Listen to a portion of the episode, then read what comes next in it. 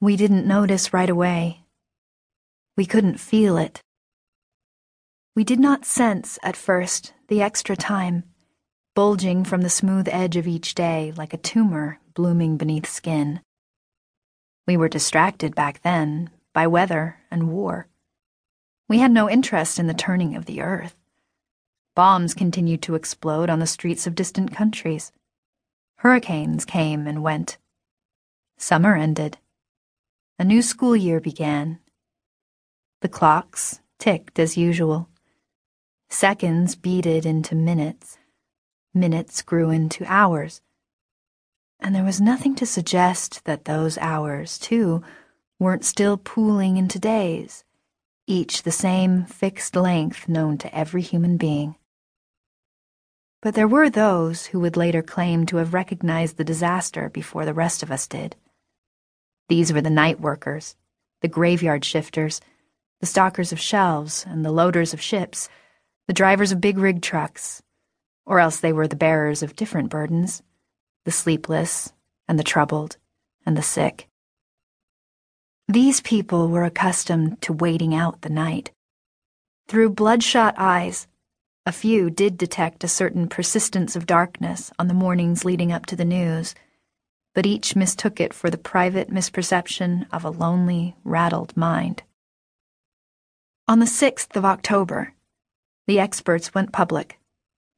This, of course, is the day we all remember. There'd been a change, they said, a slowing. And that's what we called it from then on.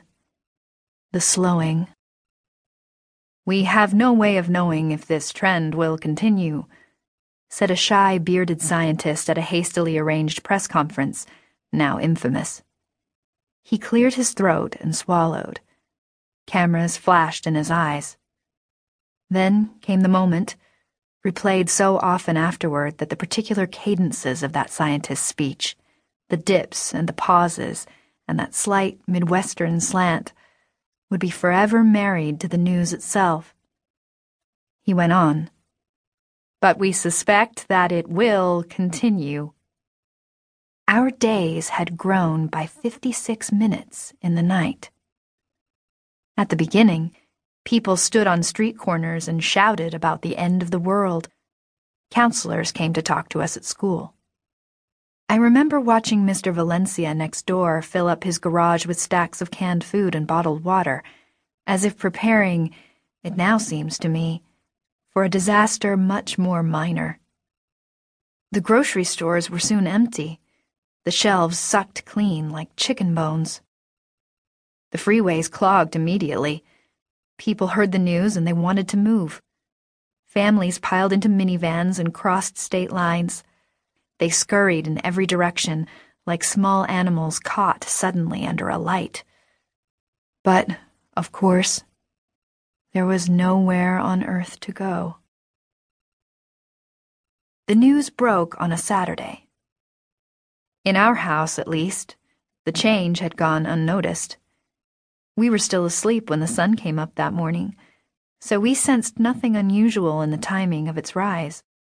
Those last few hours before we learned of the slowing remain preserved in my memory, even all these years later, as if trapped behind glass. My friend Hannah had slept over the night before, and we'd camped out in sleeping bags on the living room floor, where we'd slept side by side on a hundred other nights. We woke to the purring of lawnmower motors and the barking of dogs, to the soft squeak of a trampoline as the twins jumped next door. In an hour, we'd both be dressed in blue soccer uniforms, hair pulled back, sunscreen applied, cleats clicking on tile. I had the weirdest dream last night, said Hannah. She lay on her stomach, her head propped up on one elbow, her long blonde hair hanging tangled behind her ears. She had a certain skinny beauty that I wished I had, too. You always have weird dreams, I said. She unzipped her sleeping bag and sat up, pressed her knees to her chest. From her slim wrist there jingled a charm bracelet crowded with charms. Among them, one half of a small brass heart, the other half of which belonged to me. In the dream, I was at my house, but it wasn't my house, she went on. I was with my mom, but she wasn't my mom. My sisters weren't my sisters. I hardly ever remember my dreams, I said. Then I got up to let the cats out of the garage. My parents were spending that morning the way I remember them spending every morning, reading the newspaper at the dining room table. I can still see them sitting there.